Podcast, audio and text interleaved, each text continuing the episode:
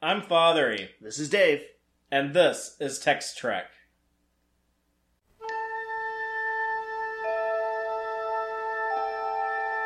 Engage.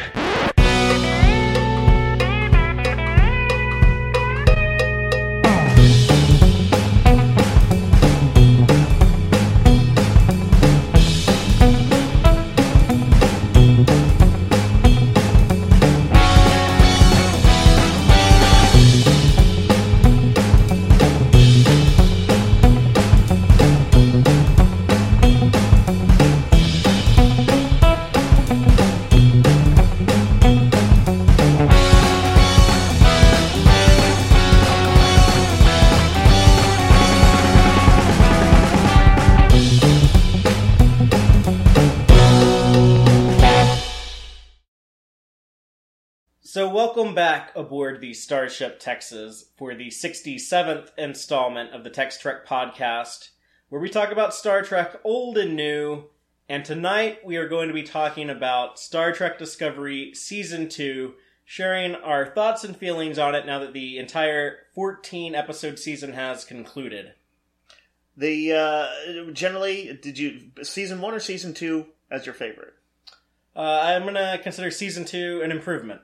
Okay, I, I think that's probably where I land too. Although I did not do the big rewatch like you did, and and season one has a lot of standout favorite episodes in it. But I think tonally uh, and sort of the balance of single episodes versus meta plot stuff, I think I'd probably end up with a little stronger reaction to season two as well. Yeah, but we're gonna we're gonna dive into that now that the entire season is in the rearview mirror. We're gonna talk about what we what we like, what we didn't like. We're also gonna bring up the uh, wish lists that we created Right. way back before the season even started at the beginning of the year. And it's uh, time to uh, take the take the tally and see if we got what we wanted. yeah, see if it if it lived up to our our hopes and expectations. But, but before we get into season two of Discovery, just have like a little bit of news to talk about. The previously announced Star Trek animated show that will be uh, airing on Nickelodeon Mhm. has been officially greenlit. And um, as as stated before, we know that the showrunners are going to be Kevin and Dan Hageman. Uh, these two, uh, I'm assuming brothers, they have uh, credits on the Lego movie and the Lego Ninjago movie. Okay. And they were also showrunners on Guillermo del Toro's Troll Hunter animated series. Hmm. Dave, are you familiar at all with Troll Hunters? Because I didn't know about it until this this news was first brought up a, a few months ago. Uh, I have not seen it myself. I have one super fast anecdote to relate. Uh, I think I've maybe told you this before. One of my customers uh, at my comic shop that I manage, Rogues Gallery, his his kid uh, was super into it, and he has like tattoos on his arms from on both arms from Troll Hunters. So that is Wow. my main experience. Is this guy's tattoos? Well, uh, when when they did say earlier this year that these two guys were in, in talks to do an animated Star Trek show, Mhm. I actually um, Watch watched like the first three or four episodes of Troll Hunters. Mhm. Um, there's actually some Star Trek connections in there. The uh, protagonist of the show is voiced by the late Anton Yelchin, Oh wow. who played uh, Chekov in the the Kelvin timeline movies. Mhm. And uh, one of the the troll characters is voiced by Kelsey Grammer Oh, who played the captain of the uh, the USS Bozeman in, in Star Trek. That's clearly like his most iconic television role that he's ever yeah. he's ever performed. Maybe one day he'll stumble into something else. Yeah, uh, but the Troll Hunters was actually pretty good. I'm not a huge fan of modern uh, children's animation. Uh, I, I first of all, I don't really dig the CGI. I, I wish everything would go back to like a 2D animated style. Um, that's just what I grew up with. That's like what I'm comfortable with. The stuff from the 80s and 90s. But I know for a fact that you've liked some of the Star Wars stuff, Clone Wars, and maybe more so Rebels. Uh, I, I liked Rebels more than, than Clone Wars, Okay. but um, also like the the Troll Hunters uh, story. It's so, so yeah, like how was the writing? What's the what's the vibe? um, it, it's good. I mean, like all kids shows today, it, it does get like a little too hammy here and there, like just like too many jokes that I think kind of undercut the seriousness of it, but Mhm. not in a super obnoxious way. Um, it, I I think it would actually be a pretty safe way if, if the Star Trek animated show maintained a similar tone. Um, I, th- I think probably the Star Wars or the Clone Wars and Rebels are pretty pretty decent touchstones for people. What, what would you how would you say it compares? To I would say it's like on the same level as Rebels, okay, uh, which also annoyed me at times, but not, Yeah, not enough to ruin anything. right. Just every once in a while, people are a little too flippant, and you're like, take this shit seriously, Yeah. people. Uh, the, the the reason why I, I bring up the, the the details of the show is because it does star young teenage characters. We're talking about now. We're getting And- back into Star Trek here. No, I'm talking about Troll Oh, Hunters. but we will get to But- Star Trek in a minute. Yes, because that is what this new Star Trek show is going to do. The Mhm. uh, o- official uh, announcement said that it will be a group of lawless teenagers who discover a derelict Starfleet ship and use it to search for adventure, meaning, and salvation.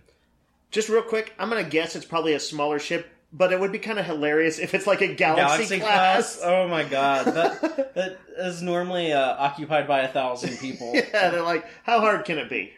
I, I remember one episode, uh, Dr. Crusher ran the whole thing herself. Uh, yeah, but but that was because they were in a weird closing this time bubble. yeah, thing. like uh, universe, Yes. pocket universe, Yeah. bubble um, thing. So yes, uh, so like on one level, that seems like it could be an obnoxious premise: a bunch of smart-ass kids running a starship.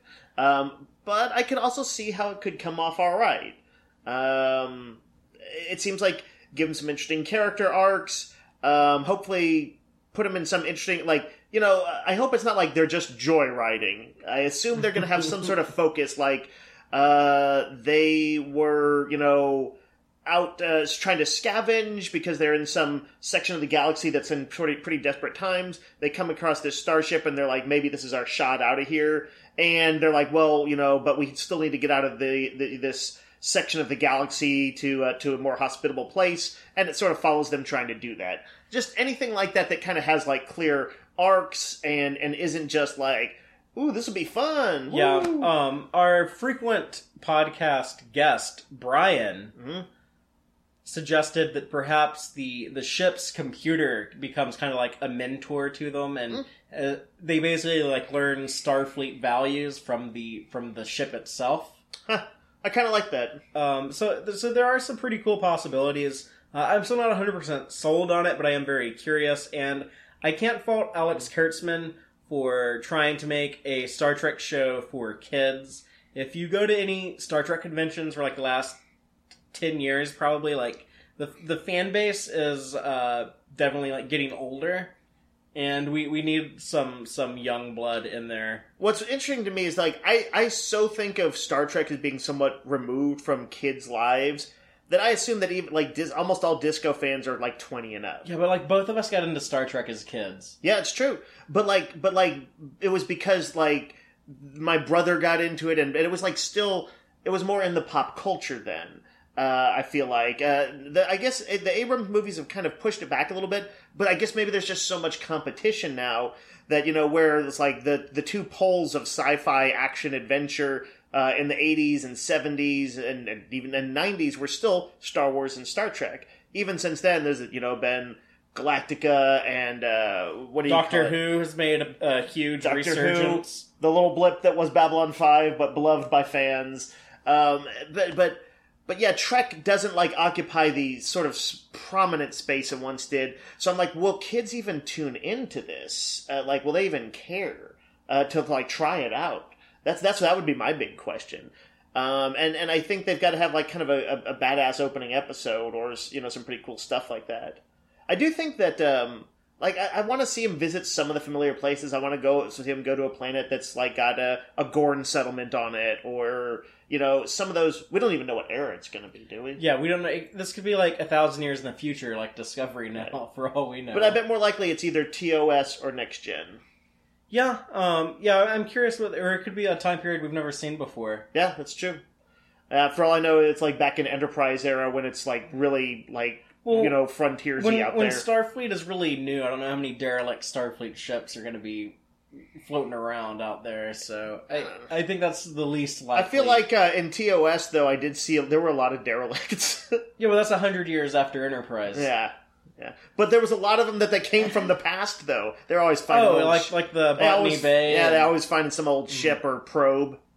Uh, but yes, uh, I, I generally agree. Like, I, I, but but my money, if I had to put money on it, I'm going to say it's either going to be next gen era um, or or TOS. I think those are both pretty likely. However, I can see it being further in the future it, because it being like a derelict Starfleet ship and being like a group of lawless teenagers. It does kind of sound like it might be like at some point in the future where where things haven't worked out too well for the Federation Yeah. and and the, the galaxy's become like a little bit more lawless in general, and you have abandoned ships because Starfleet has scaled back or maybe disappeared. I don't know. I think I think that's also a possibility. I could see that.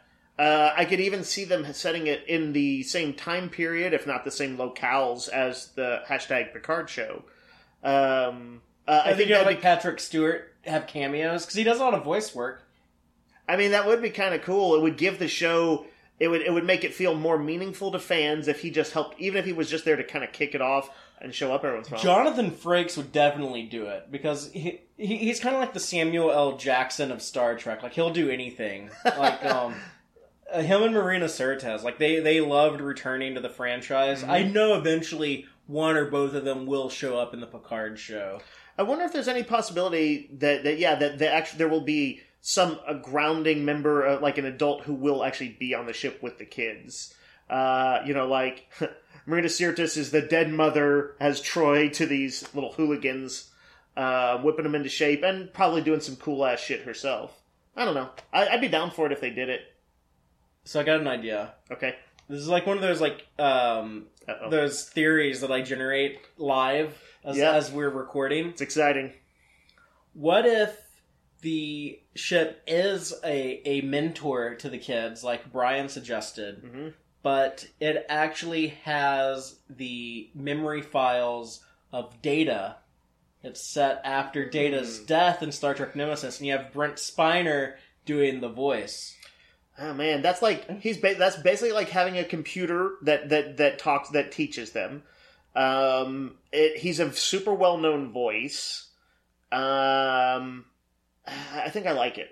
I think I, I think I, I think I would be down with this. Almost certainly wrong. I, I just pulled that out, out of my ass just now. Yep. But uh, it would be cool. And Alex, if if you're checking this out, I know uh, Alex Kurtzman probably listens to us based Yeah. on, on some things that have happened over the years. So, like all our fan mail. so Alex, you can have that one. That one's yours. That's neat. I normally don't advocate doing things for exposure because it could hurt other professionals, but in this one case, I will allow for it. But uh, we, we will definitely be keeping up with what I'm going to call hashtag Nick Trek. Okay. That's uh, from from Doctor Trek. Larry Nemecek has come up with that. But like we have we have hashtag Picard Show. Now we have hashtag Nick Trek. Um, so we'll, we'll we'll report if there's there's any additional news. I don't think we'll actually see the show until 2021, maybe late 2020. But uh, I, I think it's going to be at, at least a, a, at least a year and a half before this is actually on the air. So I hope the CG is good. yeah, I definitely wanted to have like a good animation style. By the way, I'm going to think of it as uh, uh, West Side Story style because they're hooligans, so I'm going to call it Trek Side Story. That's, yeah. that's, that's where my. lawless t- but then it has to be a musical. Um, I mean, I would honestly be on board that, but Well, um, that's gonna be interesting if that uh if, if that fits into the the canon somehow. But kids love musicals. I'm sure they'd be all over it. Actually, they do like Disney movies, and those are all musicals. know, well, well, we'll see. But yeah, a hashtag Nick Trek. But shall we move on to our uh, to the real reason we've gathered today? Yes. So Star Trek Discovery season two. hmm Uh, Dave, I'd like to ask just what were some of the highlights of the season for you? What what what are the moments that really stood out? All right, I'm gonna I'm gonna consult my uh, my phone, my pad uh, here, and uh, like I think just like uh, almost first and foremost in everybody's mind has to be just Pike himself, right? Pike's presence. Uh, uh, what's his Anson Mount? Yes. as Christopher Pike. Uh, but uh, some of my some of my favorite moments, just just kind of as I'm skimming through some a few notes I made. Uh, the return of the Talosians and Vina was was a big one for me. Um, let's see, uh, uh, Burnham's mom and uh, the very intense kind of uh, interactions between she and uh, between between the two of them. Uh, Yeah, those, those performances were so great. And uh, Perpetual Infinity. Yes, uh, that was wait Perpetual Infinity. That was the one that had the that spotlighted them. Yeah, Yeah, that, among my favorite episodes in there. Uh, on the cool on the coolness front from uh, Sound of Thunder uh, was seeing Saru get to kind of finally get some payback on the Baul and uh, and uh, release uh, drop his ganglia as we like to say. yeah, and, and flex his, his Kelpian strength. Yeah, uh, totally. Um, uh, and overall, I actually really like the evolving Spock Burnham relationship, which I felt like in a show that sometimes isn't as organic as I'd like to be with their relationships. I actually felt that one developed very organically and nicely.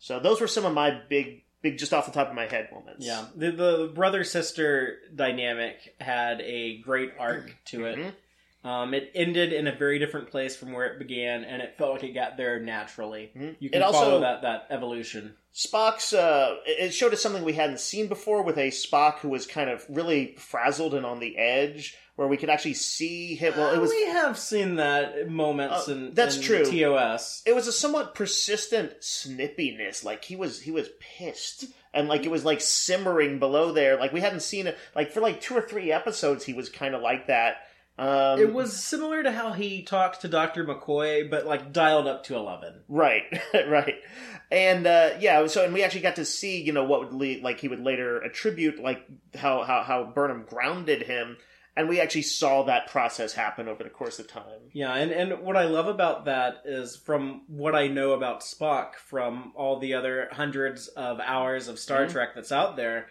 that is to me how I think resentful Spock would come off. Yeah, And I, I do think it's kind of weird in recent years they've made a bigger deal out of the Vulcan characters in Star Trek being a lot more emotional compared to Right. especially like the original series where they they establish Spock has emotions but they don't really give you a glimpse of it that often so it's kind of more special when they show it. But keep it in mind that that modern Star Trek does like to make Vulcans a bit more emotional. Um, I, I I was satisfied with uh, the the Spock Burnham relationship, and w- when he he shows how much he does love and care about his sister, when he was willing to go with her into the unknown, into into the wormhole at the Mhm. end. yeah. It's um, it's kind of like one of the things I, I didn't like, and I'll maybe touch more on it later. But I, I didn't like them trying to force uh, Culber and Stamets back together after kind of artificially pulling them apart. I felt like they were almost artificially put back together.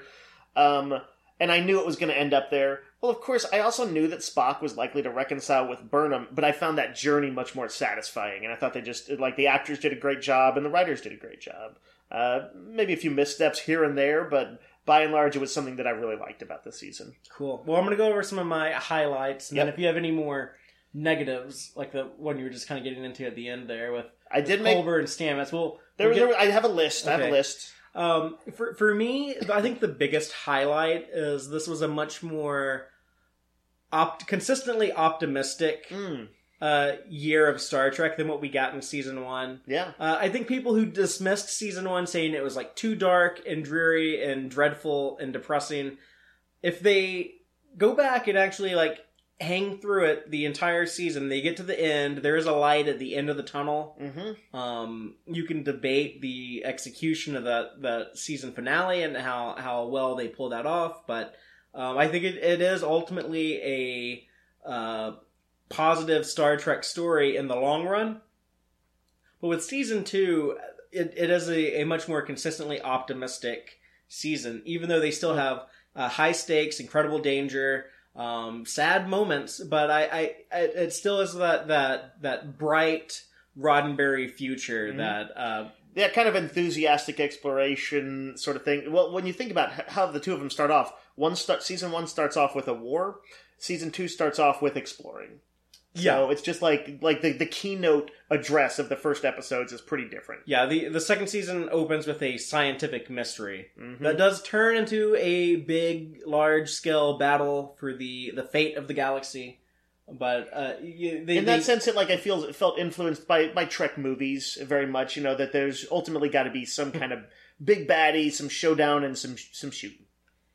and I also thought, thought that the the writing on the show was more focused. While I still have some some issues with it, um, I I felt like season one was a little bit of all over the place. Mhm. with uh, we have we start off we're on the Shenzhou, then we have this uh, tardigrade monster that uh, goes away, and then we have Harry Mudd show up a couple times, and then we abandon the whole Klingon War to go to the Mirror Universe.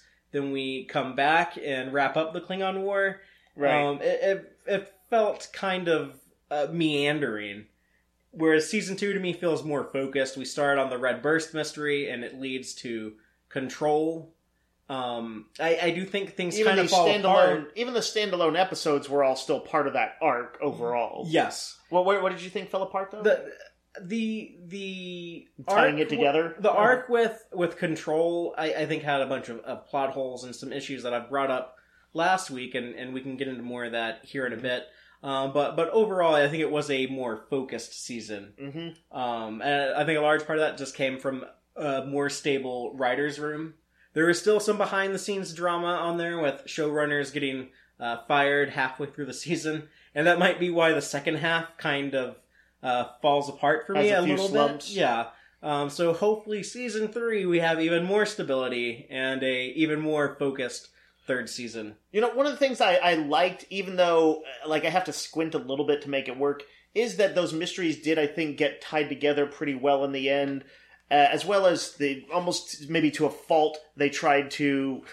Uh, answer all the mysteries that have been bugging fans, which is like why isn't the Discovery mentioned in the in other shows, and why isn't the Spore Drive used all the time? Yeah, but they also contradict a lot of stuff like within the season. Like I- they make a big deal about how the time travel works like a yo-yo. You Oh. go somewhere and then come back. Yeah. But then we see Burnham using the same technology to go to like five Right. different points in the past and then go to the future. Right. So it's Um, th- this is uh, I think I think I mentioned this when we were talking about the final episode that it worked for me. I suppose on the same way that uh, the Lost finale did, which is to say, Lost arguably left uh, any number of sort of open plot threads and had some some contradictions in the end. But it, I felt like it, it, emotionally worked, and that I saw you know like connections and things that I hadn't seen before that that kind of brought things together at least on a surface level in in a in a sort of nice way. It's also um, that's one thing if you have like several seasons of a show to drop the ball and stuff like that. But when you're just doing one you think four- it should be tighter. four- 14 episode season, you should be able to do uh, better than than Hmm. Lost, a, a show that's notorious for for plot holes and and, Right. and uh, uh, unresolved Right, right. issues. Um, but I guess like because I still ultimately like Lost, to me that's not necessarily a criticism. But I think maybe my broader maybe my broader thought about that is that I liked that the episode that the season surprised me as I kind of as I went through it. Like when when when it all started with the red burst, I didn't know where it was going to head, and you know I didn't know that it was going to lead to control, uh, to seeing Burnham's mom again, to uh, Spock and Burnham having these rise and fall this rise and fall relationship. I was ex- all of those things were exciting, unexpected sort of things, um, and and I, that was something I really appreciated about it. I stole it from you for a second because that popped into my head. But uh, the the only other highlight I was going to mention is just, of course, the familiar elements that they brought back. Mm. Most uh, importantly would be Captain Pike. Uh, also uh, having Spock on the show, and I was very nervous about having a, a, a, a third. Like, well, I guess there's been more than three actors that play Spock, But three kind of long running or kind of core Yeah, like- versions of Spock. Like having uh, such a, a, a large interpretation of such a classic character. I was super nervous about that. Ended up really liking Ethan Peck as Spock. Of course, I loved seeing the uh, Enterprise Mhm. um, number one, all all those familiar things. Talos Four. So all of that stuff was a lot of fun. It was kind of the show that I wanted Discovery to be when I heard it was going to be set ten years before the original series. I did want wanted to have those connections to the original series. As a big TOS fan myself. Yeah, it makes it. You know, if you like the shared universe stuff, it makes it feel more official, and it's just it's cool to see that stuff in the same way it is with the Marvel movies to see the connections between the movies. Um, and I don't know, maybe it makes some fans that are upset about continuity and canon stuff shut up a little bit. Yeah. Probably not. Um, well, some people just like to bitch, but uh, but there are legitimate things to bitch about in Discovery season two, which we Yeah. will get into now. We'll bring up some of our, our negatives. So, what, Yeah. what were some of the, the your big dislikes of the season? Well, uh, like um, I, I've got some minor ones, like not enough Tilly. Um, uh, that uh, and you know I understand that there were other characters that were taken over, Pike and Spock primarily, but yeah, Mary Wiseman was also getting married, so she might have. I don't care. Yeah. I don't really care about that. Hashtag silly for Tilly. Hashtag brokenhearted. um, uh, and I think that Leland, for instance, wasn't a super notable villain. Um, not a big issue. There was interesting stuff happening at all times, and interesting threats, but kind of a lightweight villain. Yeah, I thought I thought Control was a lame villain. As I said last week, uh, we never really get a good explanation for the motivation there. Um, it's as if we're just supposed to assume, oh, super intelligent computer went bad, wants to eradicate organic life. Uh, Right. And it's not even like explained like that. Even if someone had spelled it out, it would still feel so trite and unoriginal and unimaginative that I would be disappointed.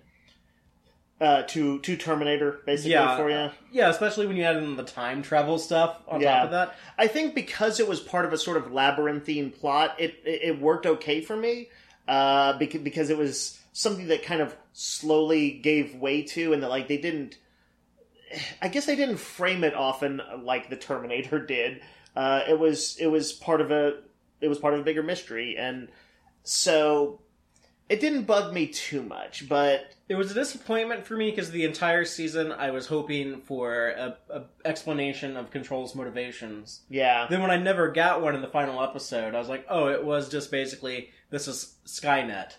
Right. Yeah, it's true. Um, and that's that's one of those things is that sometimes the the series kind of pushes things forward, whether it's sort of an emotional, you know, like like a like a character uh, relationship and some emotional payoff that might not feel completely earned, or in this case, a plot point that feels a little bit roughshod. Um, that uh, yeah, we don't know if it was because of just just the, the writing wasn't quite there, whether it was because of writers' room behind the scenes drama, but for whatever reason, yeah, there's there's definitely a few dodgy points.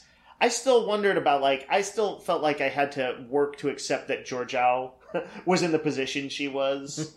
um, really, like I mean, it really is pretty close to putting Hitler in charge. Yeah, and we we've brought this up several times over the course of the season that they have kind of softened the character.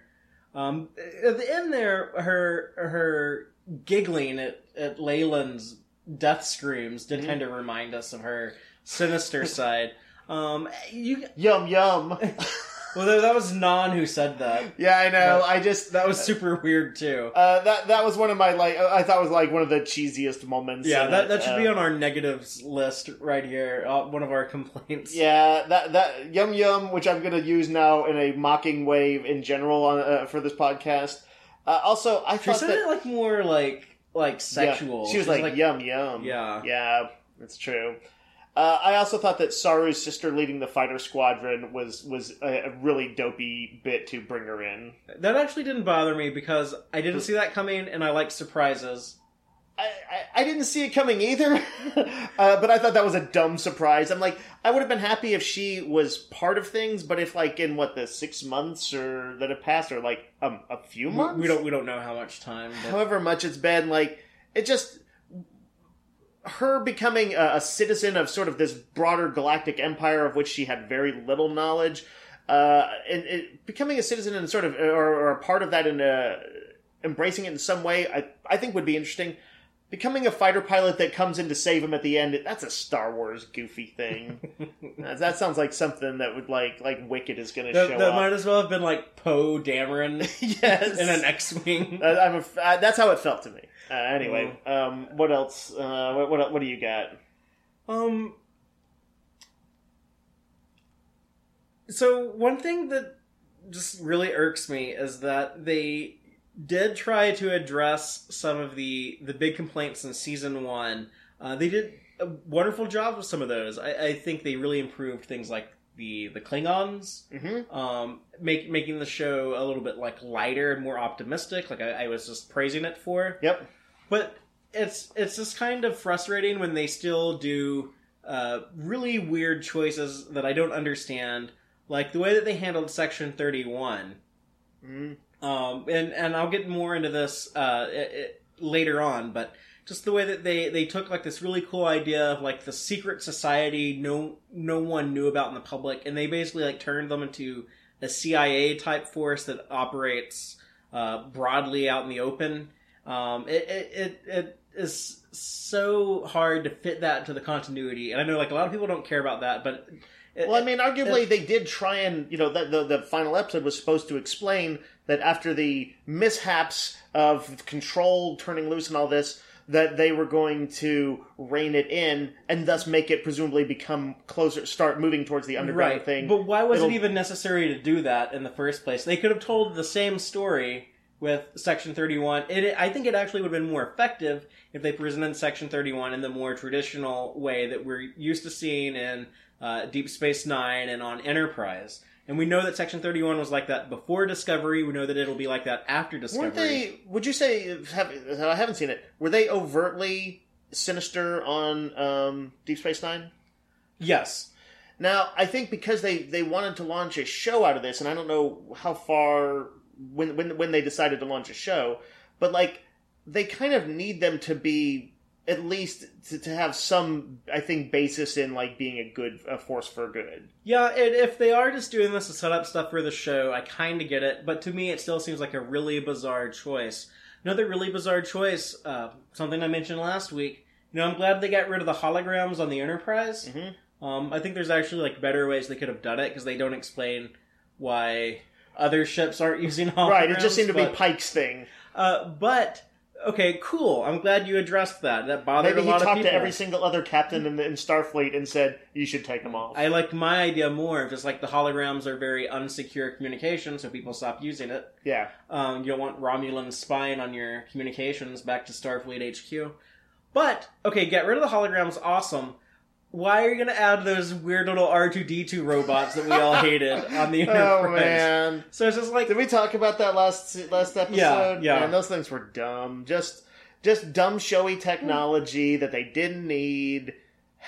It's just in the same way that we don't need like we don't need every every scientific thing technobabble explained. I would like actually like probably a little bit more, but we don't need it all technobabbled. We don't need to see the the the, the bolts, nuts and bolts of how their repair goes on on their ships. I, I don't even mind seeing that stuff, but I would like to see Not a cute that- robot. Yeah, I don't need like a, a You didn't robot want beep- making like like beep boop cute noises. You didn't want with- BB-8 rolling around like, on the bridge. it like looks at the camera and goes like beep beep boo boo boo as it like hovers by, right. It's like they let like uh, like an intern write a scene.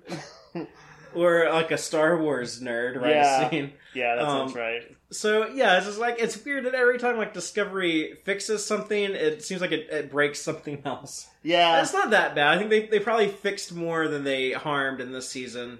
Um, I don't, I don't certainly I, I've, I've seen it mentioned that the, one of our uh, uh, one of our uh, Twitter uh, respondees mentioned something about like that it was like the best idea they ever had was pushing forward into the far flung future, which they're doing. And it, it, it is true that will free them to operate, um, you know, to, to like have completely a blank slate. Uh, they can still screw things up by just picking things, the directions I didn't like, like, oh, where are the Klingons now? Oh, they picked something dumb. Maybe. Um, but it does mean that they will, they, they seem to have trouble with continuity and canon stuff a little bit.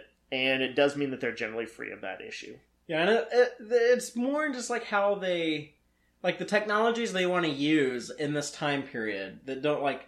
It's weird to have holograms. It's weird to have emergency force fields. It's weird to have replicators, even though like they call them synthesizers, but they seem to be the same thing as a replicator. A little weird to have that tri- technology that, uh, like multiple things that are like Transformers technology. Like, oh yeah, like yeah. their uh, heavy matter grabber uh, or dark matter grabber, and also their uh, what is it? Their uh, hallways between ships. yeah. um, nothing in, horrible about those. They just didn't feel super trekky, and I think you should have shown off. You could have shown off and been showy with the tech um, in other ways that didn't include these. Like they didn't really add anything. Like, what I would love is if they took the TOS technology and found ways to show that off in a cool way to a modern audience. Like have a tricorder do more stuff. You know, like actually, that I don't know if they ever really did this. Like, but you know, like if they were analyzing some weird organism with a tricorder, and then they're like, "Here, let me show you," and they hit a button or two, and it projected a hologram, and you would have that haptic interface where you could move it around and do stuff with it while uh, while it was like you know in real time. I, like a, a fancier tricorder or just a you know more showy tricorder. I think that could be cool. I don't know if I want holograms on my TOS tricorder. Oh my god, they do stuff- it on a tricorder. Stuff, stuff like that. Uh, But what were you thinking of then? I mean, in Enterprise, in the season four episodes in A Mirror Darkly, where Mm-hmm. they have the for them it was a more advanced future ship, the uh, Defiant from the Tholian Web, Yep, which went into the Mirror universe, went back in time, hmm super dope. and they have the 23rd century phaser used to disintegrate someone. Which I think for a long time Star Trek didn't want to have disintegrations because they thought it was kind of a corny special effect to have someone get shot with a phaser, and then they like they disappear. hmm Uh, so like they they at some point in the '90s they decided like okay like no more disintegrations it seems like Right. and they like stop showing it. And then when you get to this Enterprise episode in 2005, they showed that as like it came off as like scary and cool, like oh my god, this TOS stuff is so advanced. Yeah. These these Enterprise time period people in the 22nd century are like are like amazed by this. Stuff. Right. It was more a way of re-lensing what some of the stuff we already knew in kind of a cool way. Yeah. Yeah. I, when I when I watched that episode fairly recently, I was like, man, they made the TOS ship seem so cool and and threatening uh, that it was awesome. Um. Uh, what else you got? Any other uh, notables? No, like um. Those are the big guns. Those are, I guess, probably like the big gripes I have. Again, I, I don't want to beat it up too much. I really enjoyed season two. Did you? How did But- you feel about just real quick about the? Because I touched on this in previous episode that like science versus faith. We don't, we mainly know that that was the theme because the writers said before the season started that that was going to be a theme. I don't I don't know if I can critique them too much for not engaging with it more deeply. Uh, when the show never like the episode the show itself never made a promise about that. That was just what the writers said they were playing That- with. I think that was more of a Gretchen Berg and Aaron Harberts' idea when they were showrunners. Mhm. I think after they left, they kind of dropped that, Mm. and I'm glad that they dropped it because I, I I really don't want to see that explored that much in Star Trek. It feels like it's hard to explore that. Like, if you're not going to take I mean- a side, then it feels limp. And if you are going to take a side, then you're either going to like like poop on religion, which uh, you and I might be okay with, but it's I mean, not going to be. Star Trek's done it before. They've so- done it before, um, but it could, even that could feel a little ham-fisted. It's a Kobayashi Maru. yeah, It's, it's a no-win scenario. yeah. Um, but I did sort of like uh, there, there were things that I wanted them to explore in a more traditionally Trek. Let's talk about moral quandaries kind of way. Uh, I mentioned the Kelpian thing that even though yes, it makes sense that the the Kelpians were enslaved, so uh, so evolving them did make sense. But it did forever change, you know, their culture, and like I almost wanted them to just talk about that and like wonder, oh, is there anything that they left behind? You know, uh, you know, being thrust into the galaxy as a relatively, you know, like so quickly was that difficult for Yeah. them? It's not kind of what the show has done in general. So I don't know if we'll tend to see that, but I do find myself missing it a little bit. And it would be hard to do that in the 14 episode format that they It is true. that, that they're going with. One advantage to like a 24 or 26 episode season is that you got that breathing room if you wanted it from ba- back when. Overall, I think I'm glad that they're doing tighter seasons, but um, but yeah, I, I, I guess I want like. Did, did you feel like they discussed moral quandaries?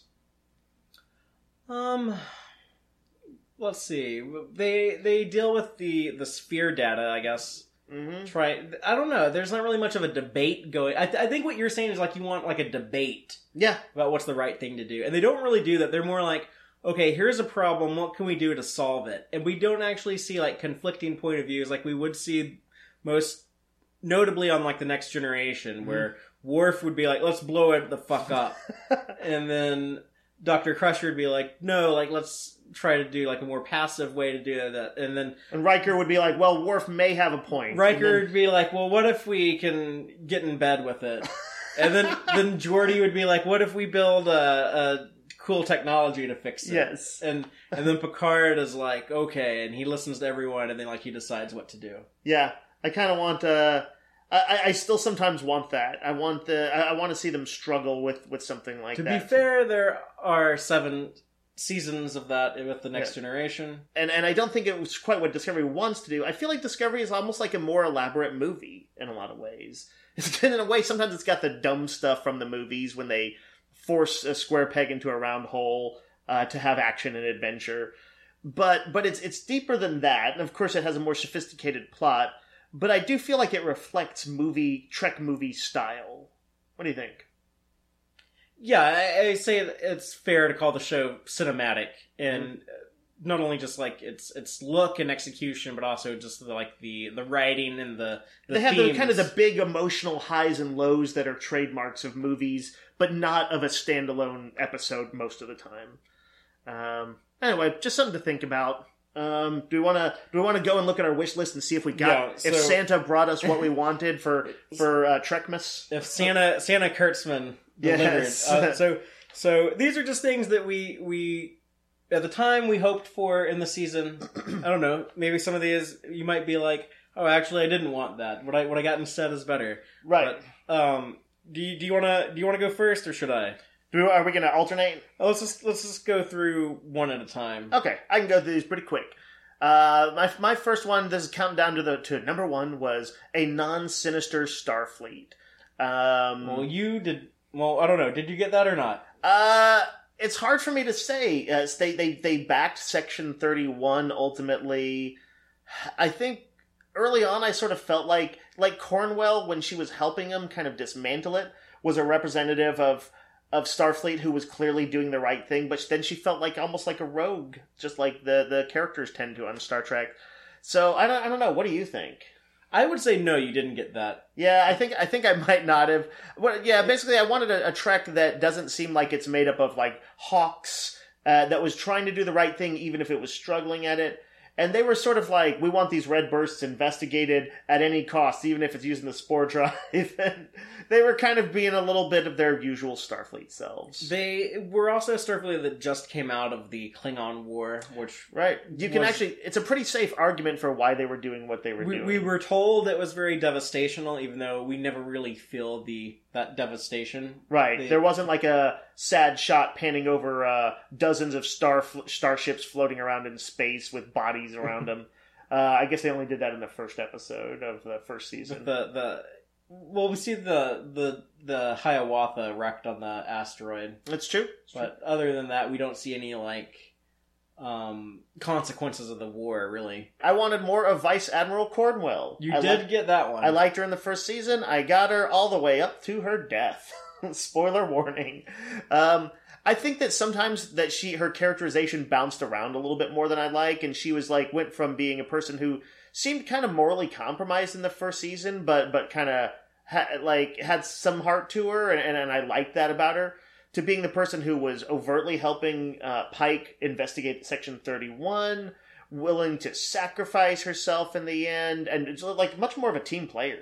Yeah. I, I wanted her to be tied to Section 31 hmm because I wanted a little bit more explanation on why she was so eager to genocide a planet to win a war. Yeah, And I do think that her death does have a, a type of, of redemption quality to it, and I was satisfied with with uh, how that ended for her. Even though I think the actual contrivance they created was, Was- a little lame. yeah, Uh, even when I was rewatching this uh, with with my girlfriend, uh, who's not like super obsessed with the the technology and Star Mhm. Trek, um, she's she's uh, very much a, a casual fan, I guess. Mhm.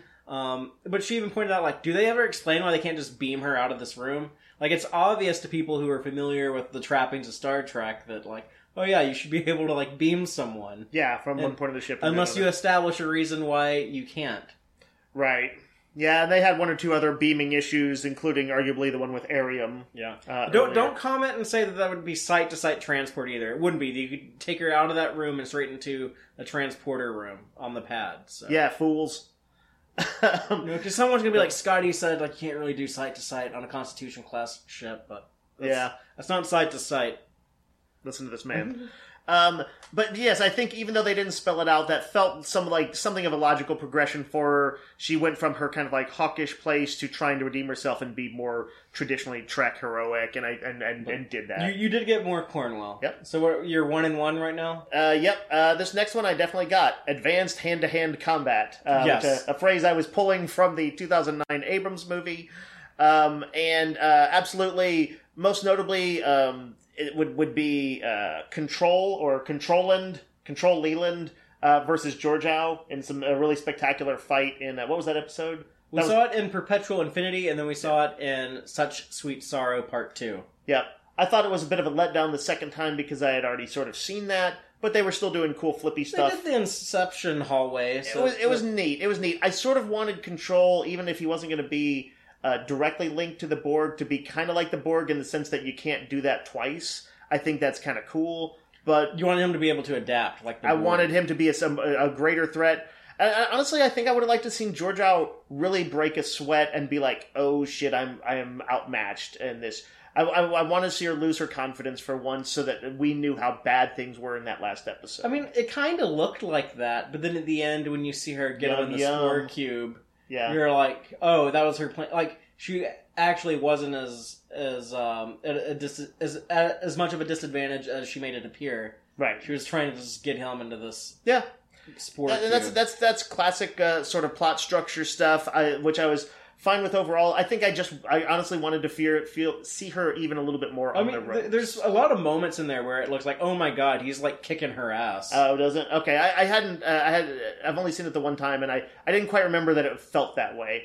To me, it felt like she was fairly safe, uh, or that's the vibe that I remember from it. Uh, we also saw, um, uh, was it L'Rell and Ash fighting other like like Klingon assassins? yeah, in uh, the episode Point of Light. Hmm Uh, we saw we saw um, Saru crushing drones. So there, there was there was there was combat throughout this season, some hand to hand. Yeah, you definitely get that one. Uh, did I get tra- uh, aliens from Trek's Long History? Uh, was my number seven. Uh, This, this was a thing that I had on my list. I also wanted some classic Trek aliens. So yeah, we we had uh, Linus the Saurian. right, We had Nhan the Barzan. what's that from? Uh, that was a TNG episode of The Price. Oh, okay, that's Um, right. Uh, Talosians are the big ones. Yeah, then we have the Talosians, and even though we had Klingons before in season one, these are much more traditional Klingons. hmm So I would say like we've got like a little bit more classic aliens in the the Klingons of season two of Discovery. Yep. So I'm going to call that a win. Uh, let's see. This was a big one for me. Uh, I wanted the ener- number six for me was the energy of a synergized bridge crew. Yeah, and before we go into Totally. that, that was that was something that I I phrased it very differently. I said more from the support characters, Mhm.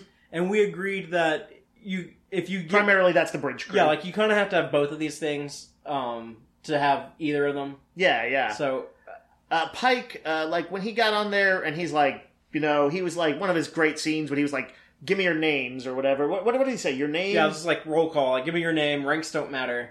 Yeah, skip, that was- skip skip the ranks. They don't matter. It was both a super cool Pike moment and it was a super cool crew moment to like kind of let you, the viewer, know that they're going to be paying a little bit more attention to these people, all of which they did. So Owosekun, um, Airiam, Detmer, uh, all of those people got more time, even if it was right before they died.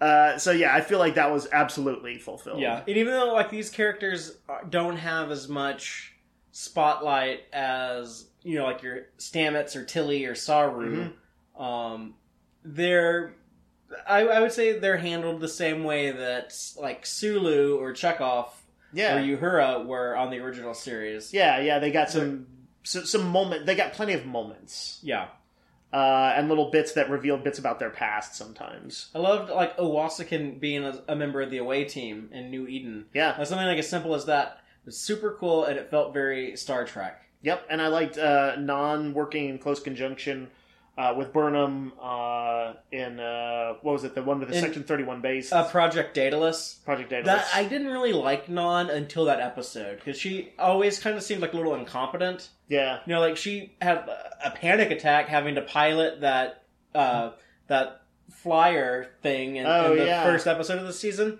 And then when she was like trying to keep an eye on Tyler, Mhm. she's just like sitting at a table across from his in the mess hall, staring at him like like it, it, it seemed very weird, and I don't know like how effective of a, like a, a monitor she was. She became Gonna be, increasingly but- competent Yeah. as the season went along. Av- When we saw her in Project Daedalus, uh, when when she's kicking ass, and then when she is the one who pulls the lever to eject Airiam. yeah, hardcore. When when Michael Burnham like like didn't have the guts to do it, yeah. uh, that was so cool. You know what I bet when you were watching that? you bet you were like, yum yum.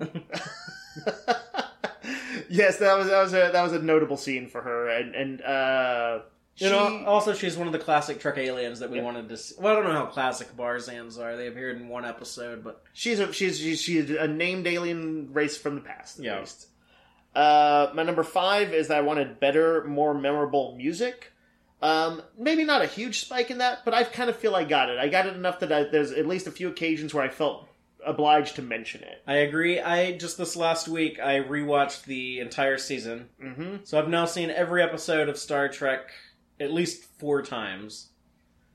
And That's every episode in all of Star Trek, not just Disco. yes, Disco you've seen like twice uh, or three times. No, no, no. You said four times. No, yeah. Even Disco. That's that's nuts. You're a crazy person. But- I'm, I'm podcasting with a crazy person. when I when I do this, I watch each episode three times, and then for for for this episode, I rewatched all fourteen. this man knows his fucking business. But um the music does have some recurring themes that it uses. Mhm. and you know seeing all the episodes uh back to back like that like I just went through um it is really noticeable. And, and there are a lot of moments where it stands out.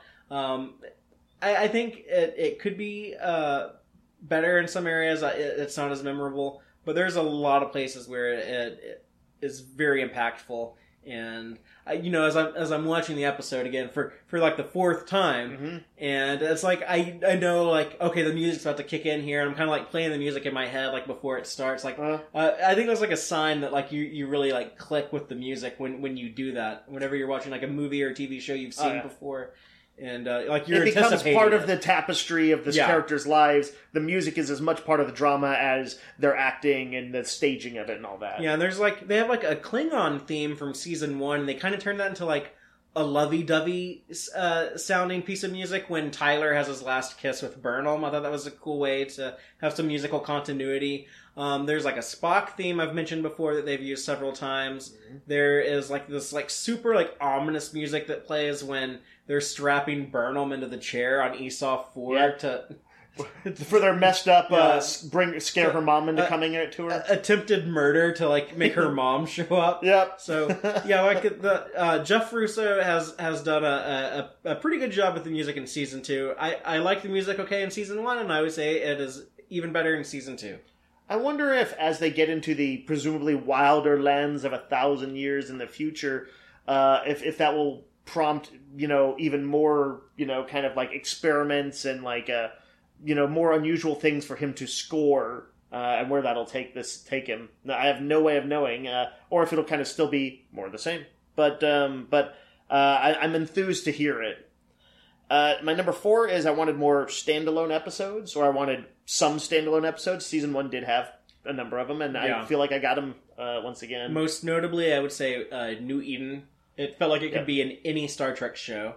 Yep. Um, also, uh, uh, the Sound of Thunder ha- uh, with with Saru's Kelpian Revolution. Yep. Um, a lot of the episodes. I think I feel like uh, the. I mean, there are ones that had ti a lot of other stuff in there, but if memory serves, the uh, Talosian one yes. functioned effectively as a standalone episode, even though it, of course, moved Spock and Burnham's story along too. I think ultimately my favorite episode of the season. Uh, yeah, it was it was great. Um, I had a few vying with it. Um, uh, I even uh, like uh, was it um, the the Sphere episode, the Obol for Charon? Yeah. uh, was was also pretty notable. Like I, I I remember having a few issues with it, but overall, it was a pretty standalone Star Trekky. Let's try and figure out what this alien intelligence wants of us story. Um, so uh, so yeah, that's that's another. I'm going to call that a win. Uh, I I guess this one was not. This next one was not. Number three for me. I wanted Captain Saru. Uh, did I did I get that? Bits and pieces. There are more more moments where he's in command here than in season one. I think.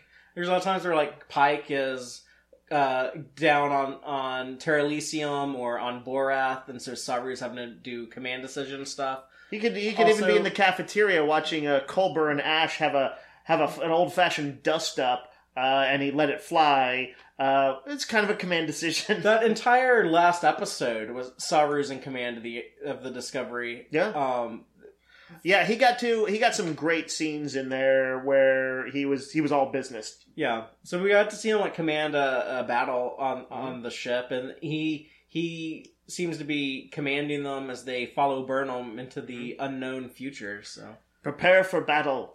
Um, so what, if- what do you say? You you count that as a I'm going to count it. I'd also say that it's one of those that, uh, in retrospect, I didn't want as much as I thought because I had no idea Pike was going to be so good. So Pike being kind of the main man throughout most of it is honestly was was worth it. I think. Um, but yeah, I think uh, I think I, I will say that we got Captain Saru. Maybe not to the degree I wanted, though. Maybe we didn't. I don't know. Well, Um, did you or didn't you? no. Okay, is that your final answer? That's my final answer. Is like because yeah, it was not a big thing in the series. I really wanted to see him making the calls all the time and decisions. You doing wanted him to cap- to be the captain. yeah, yeah. Well, we knew Pike was. Why did you put that on your list? I don't know.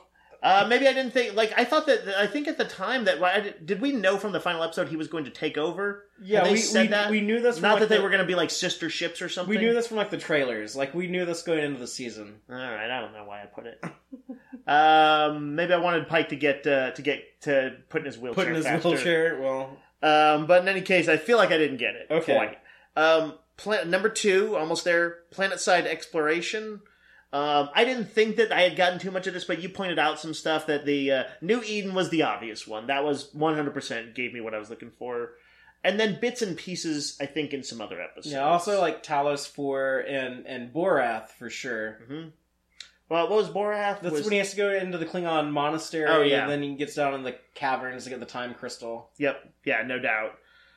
Um, but um, I, I but but what do you call it? New Eden was the one I most was what I kind of meant, which was I wanted to see them poking around on a planet trying to figure out what the deal was with its populace and its uh, you know what what mystery there there was to be solved with it.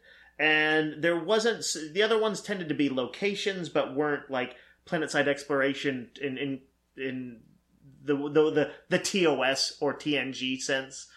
Uh, I think I'm still going to count this as a win. There's definitely were there were enough of those, even if it's uh, Burnham going down on the planet where they uh, pull the air out from her or whatever. Oh yeah, and Essof Four. Yeah, um, but but it's just a a slight win on that one. And my last one, I think I I didn't really get. Um, I wanted a stable couple, like a romantic couple. You got it at the very end of the last episode. Right. So, Uh, that was that, that was only a pledging, really. That was that's the- the- assuming Stamets survives his injuries. I, I think that's probably a safe. It would be messed up if he was just like, "Yeah, I didn't make it." on how they backpedaled from Culber's death. I don't think they're going to do that with Stamets. No, no, they would, they would not. Um, so yeah, what I, what I wanted to see was a couple that was kind of experiencing the highs and lows of whatever the mysteries and ships were together as a couple. They'd have their ups and downs and all of that stuff. Um, and really, the Culber and Stamets, it was all about will they or won't they get together, almost as you as if you would if it was like a first date kind of thing. Effectively, like it mapped out the same. Um, so so I did not get what I was looking for there, and there were no other, I think, really comparable couples uh, to speak of. Okay, so you got seven out of ten. Seven out of ten, not bad. Okay, so let's go over my wish list. All right, Uh, my number 10 was I wanted a new opening credit sequence. Mm. And we did get some changes in the opening credits. However, I wanted it to be a more drastic change. right. I often say I think Star Trek Voyager has the best opening credit sequence out of any Star Trek show. I just love those visuals of, of the ship of Voyager um, you know, flying around space, flying around stars, flying around rings of a planet. If And- they don't do that for next season, when they're jumping ahead 950 years or 1,000 years or whatever it is, then then I think they will have really missed it, uh, missed the boat. But but yeah, you I didn't, mean, I- I've given up on this now. I'm just like, well, Discovery's going to have like these variations on a theme. the, these opening credits that I don't really care for. I like I like the um, that they they change it up from season to season, Yeah, and even in the middle, but it's almost season- like Easter eggs more than it is big changes. like even even in the middle of season two, they changed like the Red Angel visual we got. Yep. We- uh, after after the Sound of Thunder, they showed it as like a mechanical suit and not a more ambiguous uh, angelic figure. But I just I think the visuals are boring. I don't like like that earth tone stuff. I'd rather it be like a ship flying around uh, amongst stars. To me, that's what Star Trek. There's this more It's supposed to look stylized, like. almost like a Bond opening, you know, where they're doing like either you know what would have been like kind of animation back in the day. well, no, those CG. tend to be exciting. Like the, like these opening credits aren't exciting to me. You're saying you need more women, like silhouettes of naked women, like launching through space. just have like some color or something. Just it, to me, it doesn't pop. It's just dull. It comes off as dull and bland. Uh, I, I actually think there's a fair amount of color to it, but uh, those kind of wispy, like like it almost looks like it's like architectural drawings, kind of coming forming into life uh, as they form ships There's or time costumes. crystals floating around in there, which is th- those were in there in season one. You know what I, I, I want? I want one of those ones that's almost like an old '80s throwback, where you see the characters walking around and it freeze frames on them when they're in like some dramatic pose, and it'll be like so and so as you know Commander Saru. Uh, I, I, I don't actually want that. That wouldn't bother me if they did that. I would for the right kind of show. I would want it. I could almost see it for say Section Thirty One, which is going to have some emulation of like a cop or Uh, I, a I think that's gonna be, espionage show. that's going to be a more serious show, but anyway, so so would you say you, you you didn't get a better? no. Okay, what's next? Uh, next is better ship porn. Yes, No, I actually wrote better ship shots, but we uh, knew what you meant. Yeah, and and I definitely get that. There were some awesome visuals of the ships. They didn't show off the ships as much in season one as I would have thought. Uh, and the when they did, the lighting in season one uh, was was awkward compared to the rest of Star Trek. Is it tended to be very dark, and you Yeah. couldn't really make out all the little details on the ships. Uh, I've probably made this. I'm sure I've made this comparison before, but there's like I think they wanted a bit of Bourne Identity style, which is to say it was stylish and you could tell ships were doing cool things, but it wasn't real. Like it was a little bit more cinema verite, like Galactica used to be, uh, where the, the the point wasn't always clarity. The point was to simulate this sense of motion and kind of a yeah, wildness. but I hate that type of shit in, Yeah. in any movie in any genre. Yeah, you want you Uh, want clarity of action. Yes. block it out. Show me show me what you got. Yeah. Um, which I did have some frus- frustrations with, like the big space battle in the last episode. Sometimes it got like too too chaotic and too too busy and too like Michael Bayish Yeah, at times where it's harder to follow like the process of an action. right. Um, it's just too noisy. I you guess. say compared to something like the fight with the Borg in First Contact or something where it was actually all pretty clear. At, where they didn't try to put hundreds of, of ships in, Right. in the sh- in every shot, but right. Um, but yeah, but overall, I loved the, I loved the ship visuals, the Discovery and the Enterprise side by side, the Discovery in um, New Eden when we see it coming out of that cloud, um, and and Section Thirty One ship was pretty dope. yeah, and they, they show off the Section Thirty One ship pretty well when we Mhm. when we see it um, disengage its holographic camouflage Yep. in uh, point of light. So I definitely got like the the ship shots that I wanted. So that was definitely a, a win. Mm-hmm.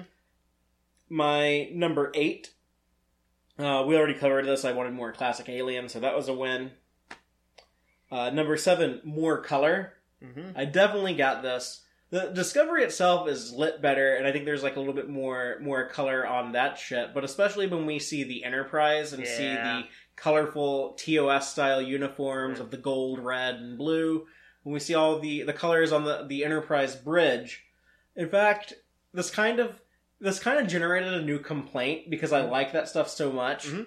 that I wish that is what the interior of the Discovery had looked like all along Yeah. and then they could have had the Enterprise look a little bit closer to TOS style Enterprise. Right. Right. Uh, but I, I love I love the aesthetics that we we got on the the Enterprise and the the Discovery itself, like Pike's office, Mm-hmm. um, had uh, more color. Um, it had like the the uh, warmer colors, and it, it, they with the decor in there kind of tied it into his his Western roots. Or Western is in like geographical, not like the genre, but like Right. he's supposed to be from like like west the western states of, of Mhm. the United States.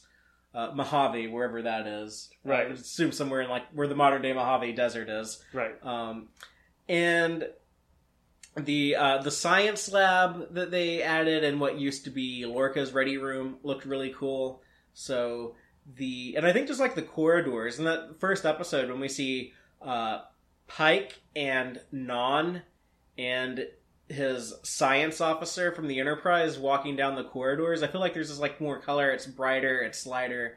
So I definitely got that. So I'll I'll count that as a win. Mm-hmm. And then my number six, I certainly did not get.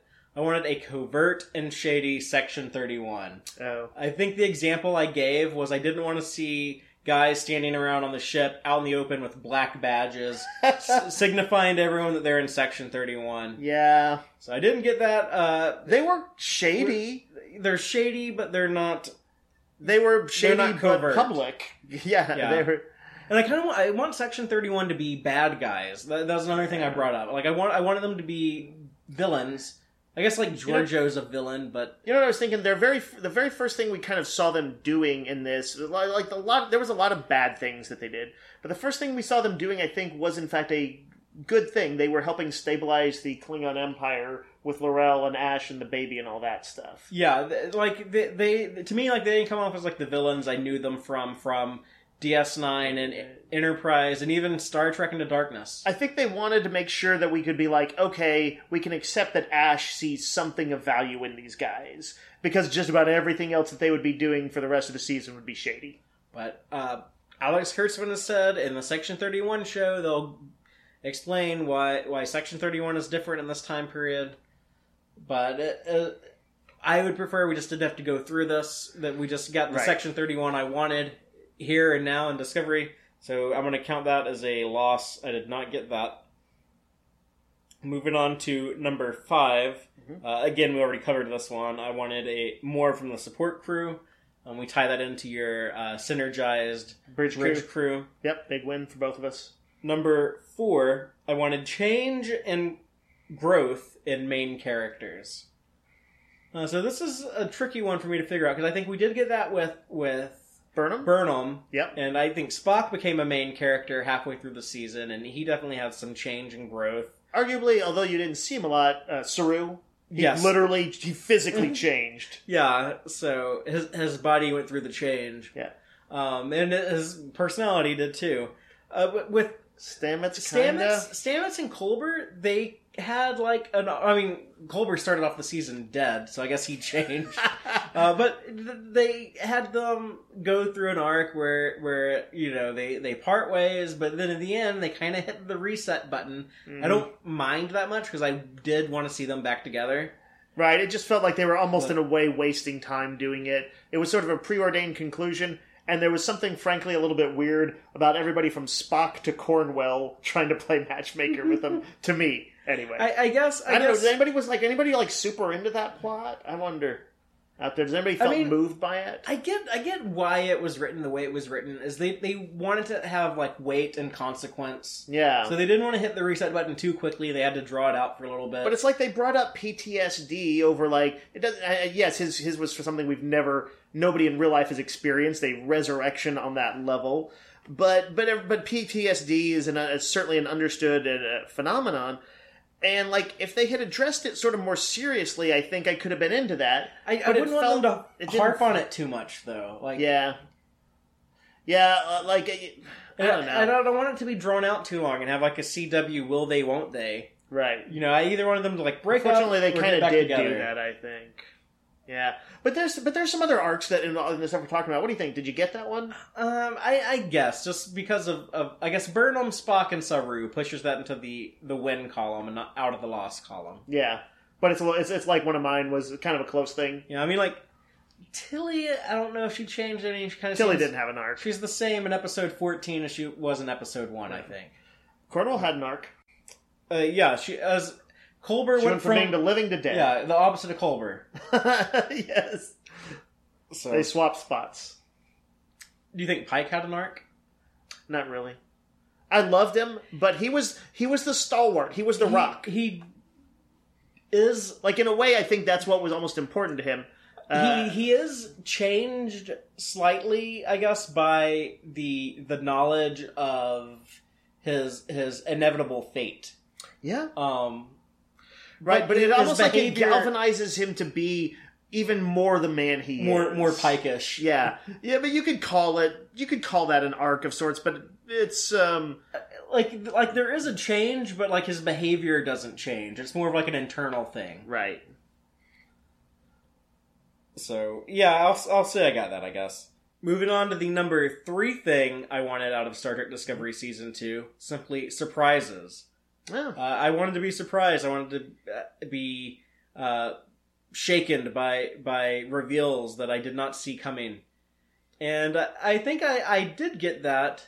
Um, there there were several times where the show didn't do what I was expecting. Like the I guess the big one would be the reveal of the Red Angel. Yeah.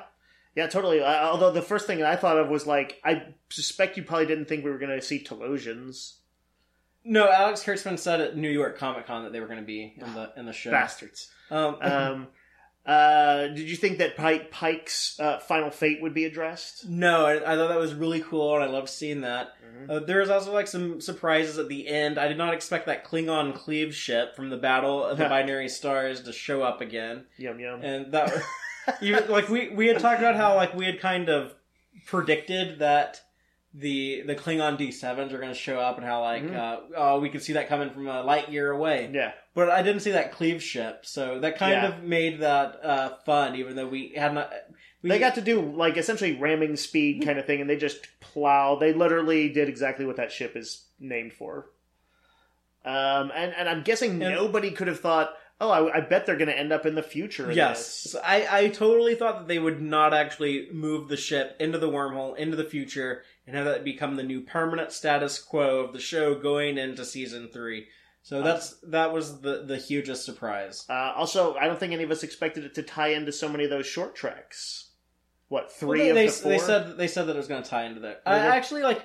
I think we kind of thought it was going to tie into more of those. Like we thought there was going to be like some Calypso tie-ins, or maybe the Harry Mudd. I, th- I still think the Calypso thing will happen, but I guess that will happen next season. I was sort of disappointed that Harry Mudd didn't happen because I think it would have been fun in their two-hour thing, but uh, the, for the finale. But I know Mm. that that was initially conceived as an hour th- hour episode, and that would have been a bit much to ask. Yeah, there, there's uh probably enough characters in there. Yeah.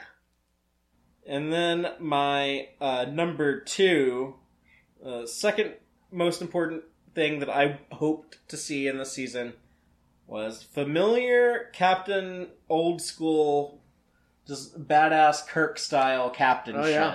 Yeah, I feel like that's like one of the biggest gets probably in Yeah. all of these. Right off the bat in the first episode, hmm all the way to the very end when we see uh, Pike in that, that final battle, and then uh, ending with him on his and his crew on the Enterprise going on their, their mission of exploration. so well liked that uh, that I can't think of a single person I know who's particularly complained about him. Like almost, and in fact, almost the opposite. Almost everybody I know has really loved him, and there's a petition out there for the show and all this. Like it was a, a huge Alex win. Kurtzman has acknowledged that he understands that there's there's this big uh, demand for for a Pike show, Mhm. and uh, just very recently, um, Anson Mount and Ethan Peck. They're actually they're both at the uh, Calgary Ex- Fan Ex- Expo, I think is the name of the convention right now, going on in Canada, um, and and they're they've both uh, at the time of recording, either like today or yesterday, have said that like, yes, we want to come back as these characters again. So Okay, so they've kind of put in. They've formally said they're interested. at this point, I'm calling it. I don't know if we will get a Pike Enterprise show, or as I'm going to call it from now on, hashtag Pike show. Yeah, I don't know if we're going to get that, but I'm going to call it now. We will see these characters again somehow, some way. We'll see Anson Mount in that gold uniform again. he looks so hot in it. He's a pretty good looking guy. All right, what's your what's your number one? My number one thing that I wanted to see the most traditional Trek story concepts told in a new way. Um, what do you do? You think you got that? I'm honestly not sure. This is Um, one of those the- where like you wanted to see a uh, kind of cla- that, that sort of standalone plot type stuff, like Darmok uh, told in a modern style, even, or it didn't even have to be like a standalone type story. Like I, I don't know. I don't I don't really think we need What like do you think of as a traditional Trek story? I mean, yeah, like a story like Darmok, but even like if they had something like that where it's like drawn out over a few episodes, would Right. have been fine. Um, there's like a story that has some type of social commentary that speaks to uh, modern day issues. Star Trek was always intended to be Mm. a, a show set in the future, but it's about today. And I think when I was talking about how um, how I feel like this sort of series uh, Discovery feels like in a way like a, a like an expanded movie to me.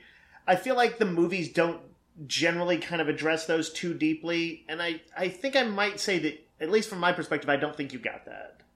I don't think you quite got that. yeah, the, I think you got an, an engaging drama, but I don't think it was a traditional, ex, you know, re- responding to uh, some sort of societal question uh, story. yeah, and I, I'm inclined to agree with you. The the thing Like, I- this was no deep exploration of AI or something like right. that. The, the things that I like most about Star Trek Discovery season two was the drama side of the stuff. I loved the the the exhibitions of the characters. Yeah, in that Yeah. sense, it felt exa- is more influenced by something like Game of Thrones. Um, as far as the on the on the other side of the coin, you have you know character on one side, narrative on the other.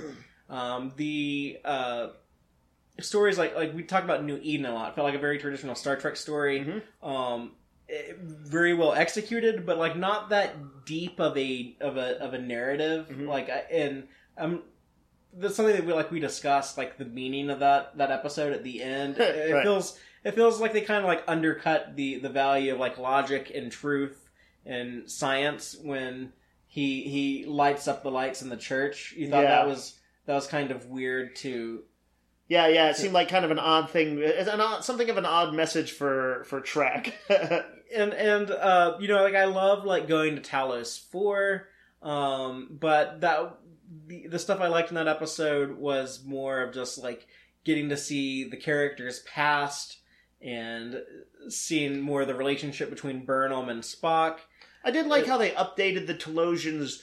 Their their clear kind of weird. I don't want to say. I don't know if I want to say selfishness, but their kind of intern inward looking uh, nature, where they were almost they had that voyeuristic quality. That was an update of the way that they were portrayed it was originally. Cool stuff, but I didn't get like a story about that. Right, right. It was not. It was almost tangential. it was just like, yep, that is who they are. So I would say like I love the the character and drama side of Star Trek Discovery season two, but as far as like the like the narrative side, you know, getting like that traditional Star Trek story uh, that has a deeper meaning to it, um, I feel like I, I did not get that.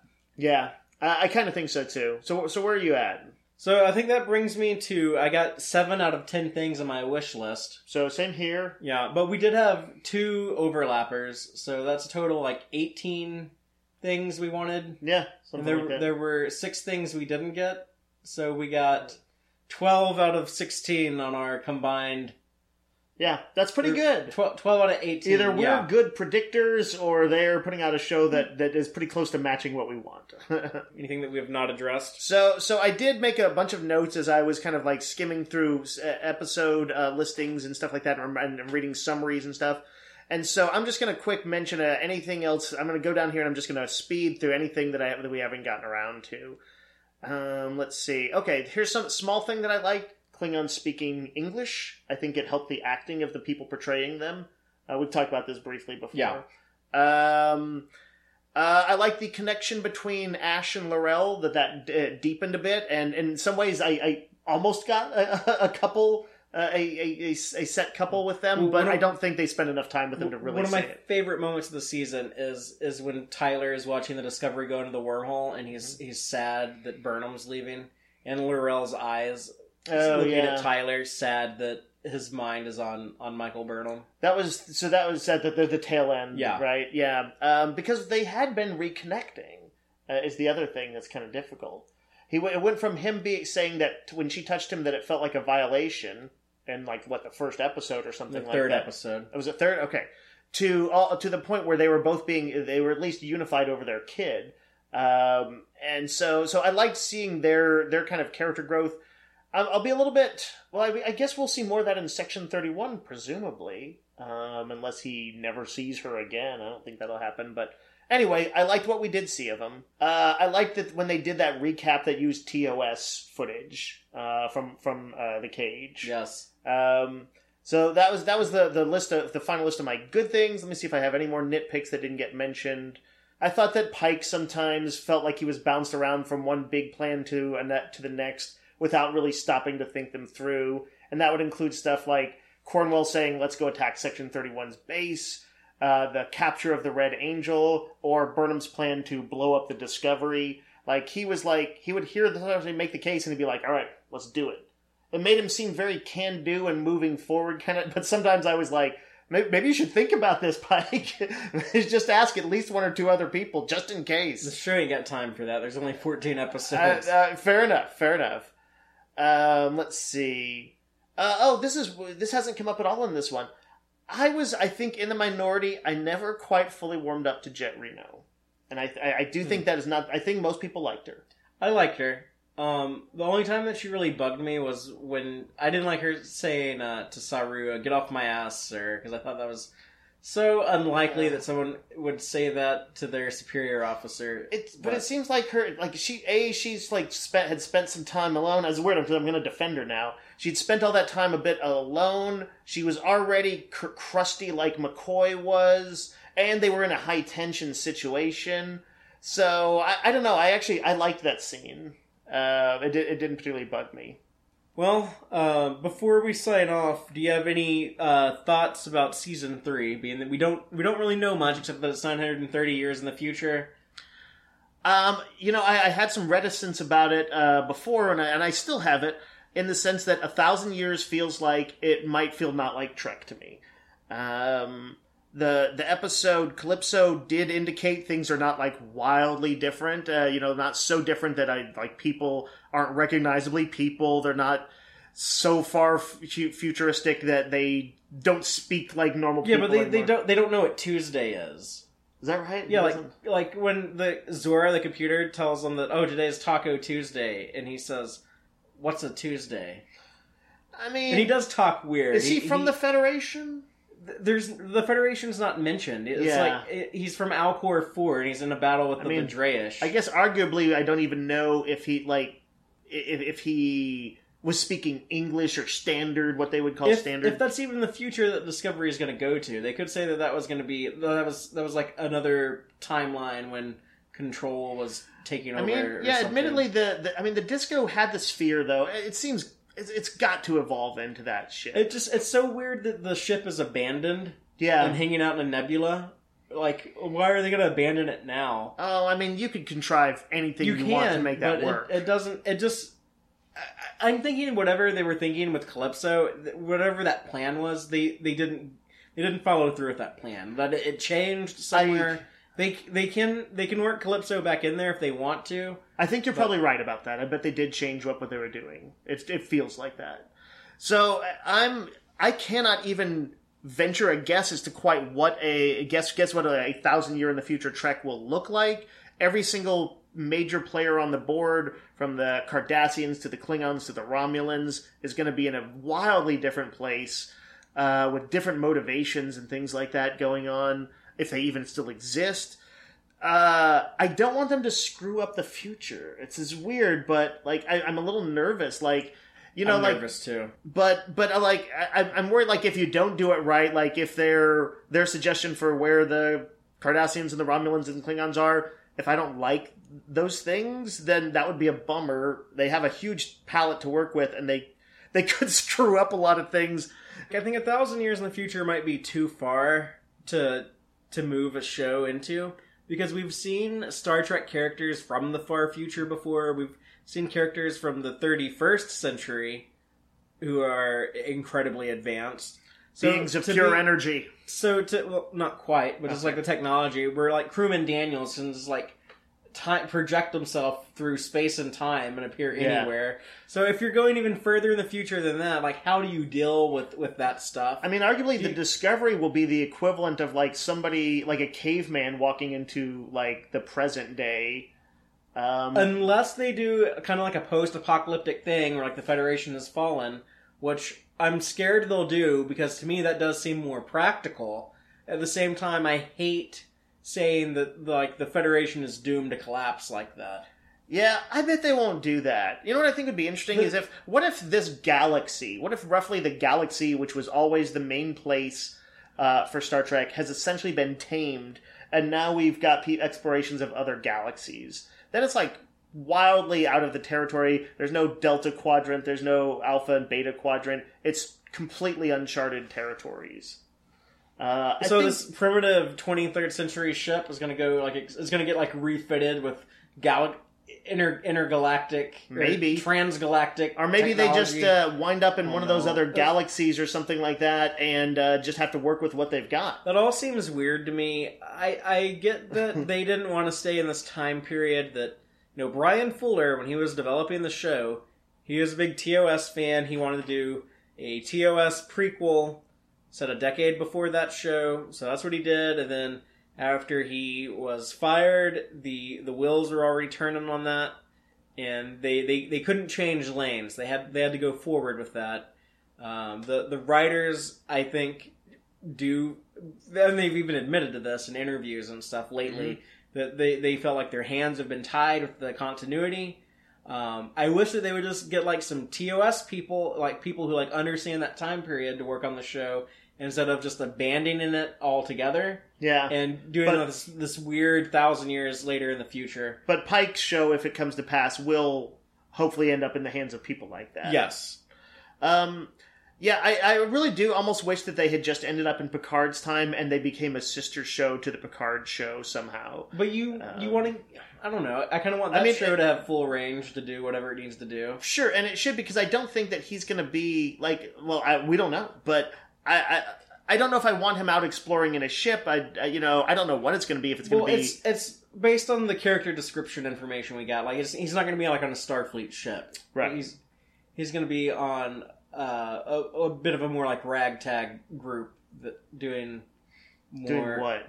like archaeological type stuff. Oh, really? It's not that you, you don't think they're they're, they're we, we know they're not going to be doing sort of more ambassadorial type stuff. no. Huh. I mean that could be okay too. I'm I'm I'm down with that. Um, but that sounds very different from disco. Um, and and I disco is going to be very different from disco now. Yes, but like, do you, do you think like he, he could be doing his ragtag uh, archaeology uh, outlaws uh, while Disco is off finding new civilizations? I mean, they could. I just I just would have preferred the the shows stay separate from each other. Yeah. Are you afraid that, that what will happen if like Picard stands next to Saru? Are you going to feel too much of a cognitive dissonance or something? No, I just I just Because want, that's out of continuity, and we always all knew it. I just want both shows to have have like their own freedom to kind of You want- you want identity. Yeah, Yeah, distinct identities. I get that. I get that. Um, I, I think I, I think I just disagree, and I think I would have liked to have seen him in Picard's time because it's a more manageable time. to be fair, But it would I- I didn't be- want them to go to a different time period at all. I wanted them to stay in the 23rd century. Is Yeah. what I wanted. Yeah, but, uh, But I know a lot of people are really excited to see like this far flung future. I would definitely like to hear from from from listeners and viewers uh, on that. What are their what are their hopes and fears and dreams? Uh, and you know, I hope I hope that they pull it off. I think it's going to be very difficult to create uh, the uh, uh, uh, far flung thousand year later future in Star Trek. that still has that familiarity yeah. that you kind of want from Yeah, Star that, Trek. that doesn't betray Star Trek. I think that's going to be a, a tall order. I hope they can pull it off. Yeah, for sure. Um, Joe, any other thoughts on season two? No, I think that's. Uh, I think I've I've said all I have to say on it. Um, again, overall, really enjoyed it. Um, it had some imperfections, and I guess like the main thing that I want in this from Star Trek Discovery going forward. Uh, there, there's been moments that I loved in Star Trek Discovery. There's stuff I, I loved in season one. There's a lot of stuff in season two that I loved. Um, that that really balance out with the the frustrations I get.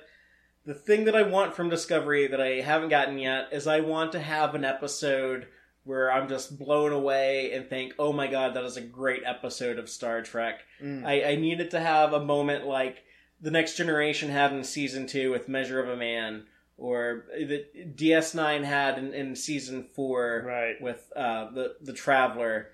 Um, You want a real high point that's just like, man, this is going to be the, one of those things against which other episodes are measured. Yeah, and uh, you know they, they, they haven't they haven't gotten there yet.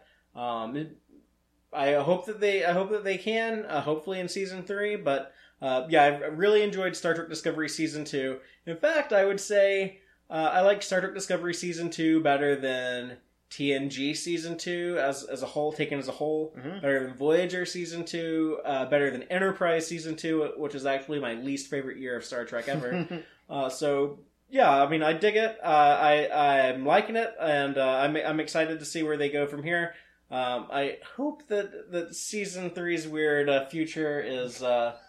Uh, is something that, that I, I can enjoy as much as I enjoyed this season. It'll be interesting when we get to the first teasers and trailers for it Yeah. to, to just get some sense. Yeah, and we'll be we'll be covering all that as the the news unfolds. But Mhm. in the meantime, we will have this uh, Picard show to talk about, Mhm. and uh, uh, to kind of transition us a, a bit away from Star Trek Discovery and towards the Star Trek hashtag Picard show talk. Um, we will be back next week to talk about probably the, the closest thing we have to the Picard show now, at least that, that time period. Mhm. That's going to be All Good Things, the Star Trek The Next Generation series finale. Yeah. That uh, I don't think Dave has watched that in 25 years. It actually came out uh, in uh, May of 25 years ago in 1994. I, I'm really looking forward to this one to to visiting a TNG episode that's of such renown, Yeah. um, and and just revisiting those characters. It gives us a, a look at a Picard uh, a, a couple decades out from the next generation. So very similar to uh, what we're going to see in hashtag Picard show. Also, uh, there is a really big uh, movie in theaters right now. Uh, the uh, Marvel Studios, uh, I guess, what, what would you call like Avengers Endgame? It's like their what the the, the, finale to the franchise finale, or at least of their their first Of- initiative. Yeah, of their first eleven years. Yeah, and it's like as And- big an initiative as we've ever as I've ever seen as part of a movie plan. It- it- that movie borrows a few things from Star Trek, Yes. and specifically all good things. And and uh, the Marvel Studios head honcho Kevin Feige has admitted that he is, in his own words, I think he said, a big ass Star Trek nerd. and um, he he mentioned before that as um, you know all good things was a really great finale for the next generation he wanted to do something like that with with this avengers movie and uh, I, th- I think there's even a, a few little um, uh, not not really in the story but just uh, some there, there there are some ideas that kind of like transfer from all good things to uh, Avengers Endgame. So I don't think it's ever been more topical to talk about that episode than right now, as it is uh, ha- has an influence on on the biggest movie in the world right now. It's coming up on the 25th anniversary and is uh, similar to the upcoming Star Trek Picard show. Yeah. But we we are in the the the I guess like the summer movie season now, uh, Mhm. and after we talk about all good things, me and Dave are going to be talking about Star Trek movies all summer long. We're going to start with the motion picture and work our way to Star Trek Beyond. And yep, somewhere in there we'll crash into Star Trek Five, and we're just going to see what happens. And we're gonna we're gonna have uh, we're gonna have several guests join us. We're gonna have some recurring guests that haven't been on Text Trek in a very long time. So uh, yeah, it should be cool. Anyone anyone who's checking us out um, way back when we first got started in 2016 we'll have we'll have some some old uh, familiar faces return. So you definitely want to want to keep checking us out. Uh, we're gonna try to keep the weekly format up every sunday. And we got a bunch of star trek to talk about with the, the all the shows in development. Star trek las vegas coming up. There's gonna be news from uh, san diego comic con new york comic con So we'll be in the middle of sometimes, or before we discuss these movies, the the the, the classic movies, we'll jump in with any big new news, Yeah. of course. So we'll have it all covered. Yep. And uh, next up will be All Good Things available on um, Sunday.